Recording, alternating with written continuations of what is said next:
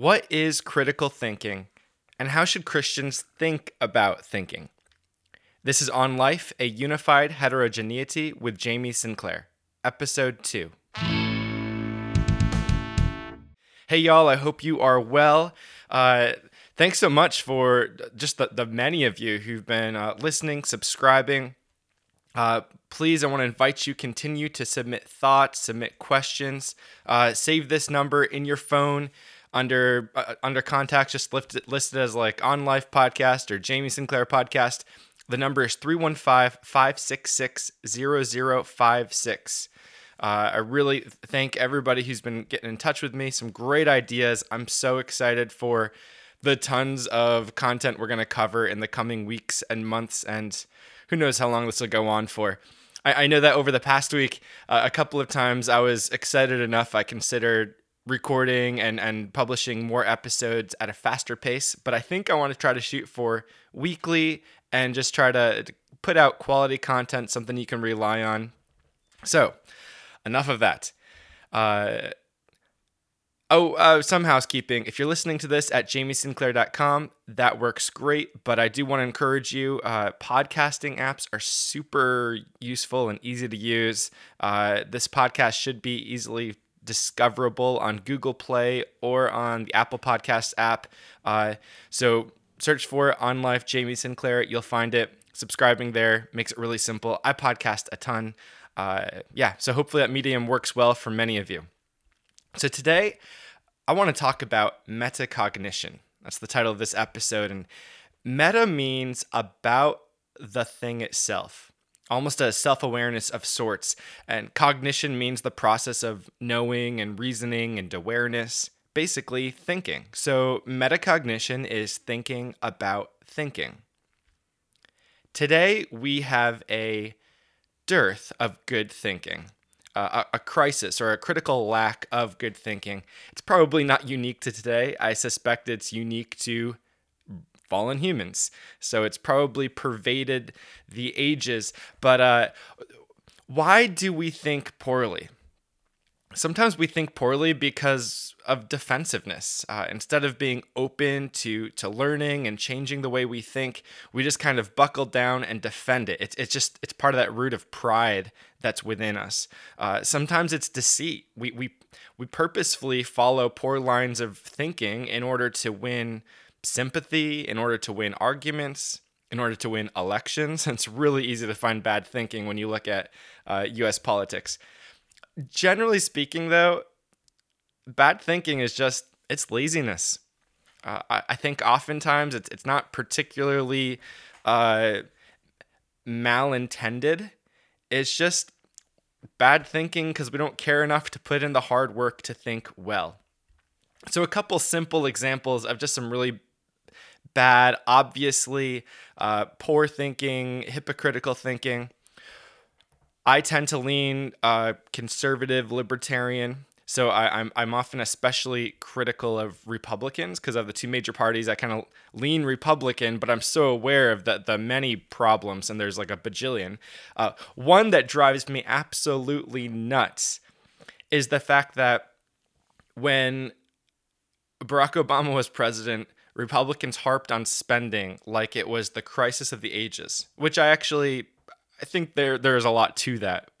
But then immediately when Donald Trump got in office, it's it's almost like spending and deficits is a non-issue. Uh, not to say that there aren't some who are still noting it as a problem, but we've been spending crazy amounts of money, and I'm not talking about the recent uh, programs because of the shutdown. That's really a pretty different conversation. I'm talking like last year, 2019, 2018, the economy's doing well, and we're still running budget deficits of hundreds of billions or even a trillion dollars people aren't even talking about. That's just that's I think at the top it's deceitful thinking, um, it, purposefully sending poor thinking in order to just yeah win arguments and win elections. At the bottom though, I know a lot of people who are up in arms ten years ago about spending and don't even think about it now. That's just lazy thinking. Um, I also recall, and this just happened over the past like month or two, so it's kind of fresh in my mind. Uh, the accusations that came against Joe Biden regarding uh, sexual harassment, even assault, actually, in the 90s uh, by a woman named Tara Reade. I'm not interested right now in trying to explore the details and figure out how credible she is, things like that. Needless to say, fairly credible, worked with him, seems to have some people she shared it with at the time. There's something to it. Uh, it's not my particular focus, journalistic focus, to try to explore the, the depths of that and try to figure out what's going on. But I've been, I shouldn't say shocked, because I kind of expect such terrible, hypocritical, lazy thinking. But the, res- the, the response to these allegations has been categorically different than the response to the ones by Blasey Ford uh, against Justice Kavanaugh. What is this? Almost two years ago now. Uh, when those allegations came out, before really much was known at all, there were headlines and calls for massive investigations. And very quickly, as details began emerging, uh, you know, he, he should step aside, somebody else should get nominated. Like, just very quickly, conclusions being jumped to by whole swaths of the American public. This new allegation comes out recently against Biden. Most of the media was like mum for a month. Like, it just such deceitful thinking at the top. And many people, even once they find out, they're kind of like, nah, it's just lazy thinking. And, and, so we just see a lot of bad thinking today. Those are two simple examples. You could probably think of 50 more. And I'm not trying, I, I tried to purposefully pick an example from each uh, broad political camp because although I have many political opinions and we may get into some of them in this podcast in the future, right now my point is to talk about thinking, not any particular politics. So, what is critical thinking? Maybe you've heard that term before critical thinking. Uh, I, I, came up with a simple definition. simple is probably the wrong term, actually. It's actually multifaceted, and we'll walk through it slowly over the course of the next several minutes. Uh, the definition is this a purposeful, rational, and open minded thinking process of questioning, learning, evaluating, and drawing conclusions, and continuing this process to improve these conclusions purposeful. So, when we lack purpose in our thinking, intentionality in our thinking, it, it often means we are thinking in a reactive way, a short sighted way, a self centered way. And, and so, critical thinking really is a thinking that's somewhat aware. I want to think well about this. Let me take a moment and think well. There, there's some metacognition actually involved in critical thinking itself, an awareness that I need to think purposefully in order to think well in this moment. Secondly, it's rational. Um, emotions are not bad. God made us emotional beings. God is emotional. We should celebrate emotion. But emotions can very easily cloud our thinking. To think well, we need to discipline ourselves in order to have some element of dispassionate consideration in our thinking process. Otherwise, we may be blinded by our emotions. I think this is pretty obvious to all of us, but it's included in the definition here because it's an important part of critical thinking. It needs to be purposeful and it needs to be rational. Like just think about the logic. Does this make sense? Do do 2 and 2 equal 4 regardless of what I feel like? To quote one popular figure, facts don't care about your feelings.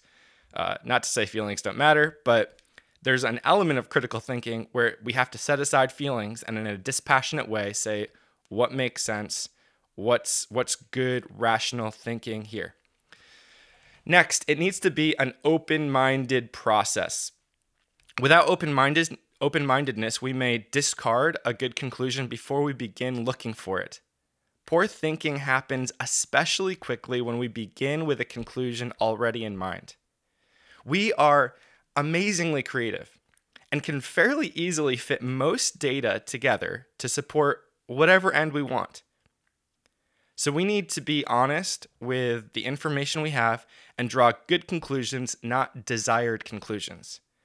Um, real quick clarification truth exists and we must pursue truth. Sometimes people say open minded as, as, almost like a, oh, we can never know anything. And, and very much in like almost this postmodern sense. When I say open minded, I just mean like open to, to recognizing I don't know everything maybe I am missing some information and I'm open to receiving new information and making different conclusions based on that information. I mean, like literally what it says, But I, I want to clarify, I do not mean some sort of weird postmodern, modern, you know, so open minded your brains fall out type thing to uh, reference some comic I, I saw once. Uh, so we do need to pursue truth. That's the point of critical thinking is to, to, to pursue conclusions, but it needs to be an open-minded process. Okay, so it's a purposeful, rational, and open-minded thinking process. Uh, I, I, like I like I, I put the word pro- process here because good thinking is rarely instantaneous. You know, one good observation or maybe even the conclusion might come together in a specific moment, but good thinking happens as we expend effort over time. It's work, it's a process. Um, so it's a purposeful, rational, and open minded thinking process of questioning, learning, evaluating, and drawing conclusions. Questioning is pretty self explanatory, but learn how to ask good questions. Practice. By the way, this is super helpful in just meaningful conversations with other human beings. Uh, ask genuine questions, uh, not just leading questions or rhetorical ones, and ask in order to listen and learn, which moves into the next word learning. There's so much I don't know, uh, but I'm eager to know more. Be eager to hear people's stories. Be eager to learn about history and technology and other languages and much, much more. The more we learn, the better we are able to draw good and accurate approaches and conclusions. Okay, so it's questioning, learning, evaluating. When we consider something, we ask, learn, and evaluate or, or consider what we're taking in. We process, we synthesize, uh, we're, we're subjecting things to, to logical rigor, and we're trying to add things together and make things make sense. That's an important part of this process. Again, don't just react to something you learned, but hold it with all the other stuff we know from uh, basic, you know, good logical patterns, avoiding logical fallacies, various data that we've gathered on a particular topic, and let's put it together and evaluate. And then we use that in order to draw conclusions. Unfortunately, there are times when we are never able to draw a strong conclusion. Um, you know, if if we're debating something like the uh, oh oh I'm failing to recall the the the the bay. I feel like it starts with an A H in Vietnam. There's like that that ship that got struck by some sort of explosive uh, a boat with explosives on it and it's like who caused this explosion? Like some of those historical things or, or even like what somebody said last week. If if you weren't there actually more than if you weren't there because our memories can be so sketchy. It's like if you don't actually have audio recording sometimes you might never be able to remember exactly what was said last week. So there are times when we cannot draw strong conclusions in a moment but truth does exist and good thinking will pursue that truth and and when a particular uh, like strong and clear conclusion to the specific question cannot be ascertained within the present constraints, we still can draw conclusions in light of the facts we've learned. Uh, maybe it's just some lessons learned moving forward. Or, or, or maybe it's a we don't know everything, but we do know X, Y, Z. Like, regardless of what Q is, or, or some other variable. We might not know that, but regardless of what it is, we know X. Uh, occasionally, you can draw some conclusions like that in a situation. Okay, an important final part of this definition is the last independent clause. So I'm going to read the whole definition again. We're pretty much through it. Critical thinking is a purposeful, rational, and open minded thinking process of questioning, learning, evaluating, and drawing conclusions and continuing this process to improve these conclusions. Good thinking continues. Maybe not with the same intensity and focus, but with the same kind of open mindedness and uh, openness to, oh, some new information came along. I'm ready to reevaluate and draw some better conclusions, hopefully. Like it, it's a process. In, in many ways, good critical thinking somewhat parallels the, the simple scientific process of drawing a con- conclusion or a hypothesis, creating a hypothesis, testing that thing, and then going back and you know there's the cycle of continually trying to improve until you have really uh, a, a, trustworthy hypothesis that you can pr- uh, publish for peer review. I don't think things really turn into laws anymore, but certainly over time, as it's subjected to more and more rigorous examination, it becomes more and more trusted. It, it's, it's a process that leads to, hey, here's a conclusion we can really put some stock in. It's the same way when we're thinking. Our conclusions are only worth putting stock in them if we're thinking well and we're, we're subjecting our thinking to this good, healthy, critical thinking process. So, this podcast, I'm a born again Christian. I'm guessing most of you guys listening are born again Christians. And a big part of what I want to talk about is uh, things that interest me, which is pretty much everything, hence on life. Uh, but I want to talk about this heterogeneous subject matter, this uh, varied and, and often unrelated and, and different kinds of things. I want to talk about them in a way that's very unified in this. Every area of life is to be subject to the lordship of Christ or submitted to the lordship of Christ. And, and that includes our thinking. God created us as thinking beings.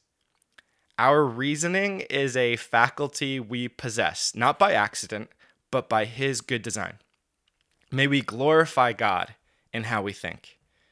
Um, you, you may have heard this saying anything worth doing is worth doing well. Uh, that's not in scripture per se. And, and certainly there are moments when uh, we just whip something together and that's perfectly acceptable. But the, the principle in general is, is a good principle and it really gets at something we do see in scripture. In Colossians chapter 3, verse 23, a verse I memorized when I was young, it was a favorite of my mother's. Uh, whatever you do, do it from the heart as something done for the Lord and not for people. Um, oftentimes we have tasks and we just need to get the task done for ourselves, get the task done for somebody else, maybe a boss, maybe a friend. Uh, but but Colossians 3 says all of those things, don't just do them for a friend, don't do them for your boss. Do them for Jesus do them as, as well as you can do it in a way that honors the lord like there, there's a principle of hey if, if god's given you an opportunity if he's given you a gift use it wisely use it well be good stewards of that thing um, in matthew chapter 25 we read a parable that jesus shared the parable of the talents and I'm not going to read the totality of the parable right now. Um, if, if you're unfamiliar, I would encourage you grab a Bible, open to Matthew 25. I think it's in the middle of the chapter. we see the parable of the talents. But uh, a, a, master gives one servant five talents. And by the way, a talent is an amount of money one five, one two, and one one. And he goes away for a while. And when he returns, he, the, the, the one who had five talents of money, a massive sum, by the way, like millions of dollars. Um, the one with five talents said, Look, master, I, I've taken the five talents and I've invested it, and I have 10 now. And the master says, Well, go- well done. Um, and, and, then the next servant comes and he had two and now he's got four. And the last servant came and he has one and he just, he buried that one. And he's like, Oh, here's the one that you gave me. I didn't want to mess anything up because I know you're a hard master. And, and the master's like, Why didn't you at least put it in the bank to earn some interest? Like, you had something, you had an opportunity, and you just, you buried it you you missed it. And the point for us is not simply to use our money well and to invest our money and allow money to make money. It, it goes way beyond that. To what has God given you? Maybe you have no money, but but do you have a voice?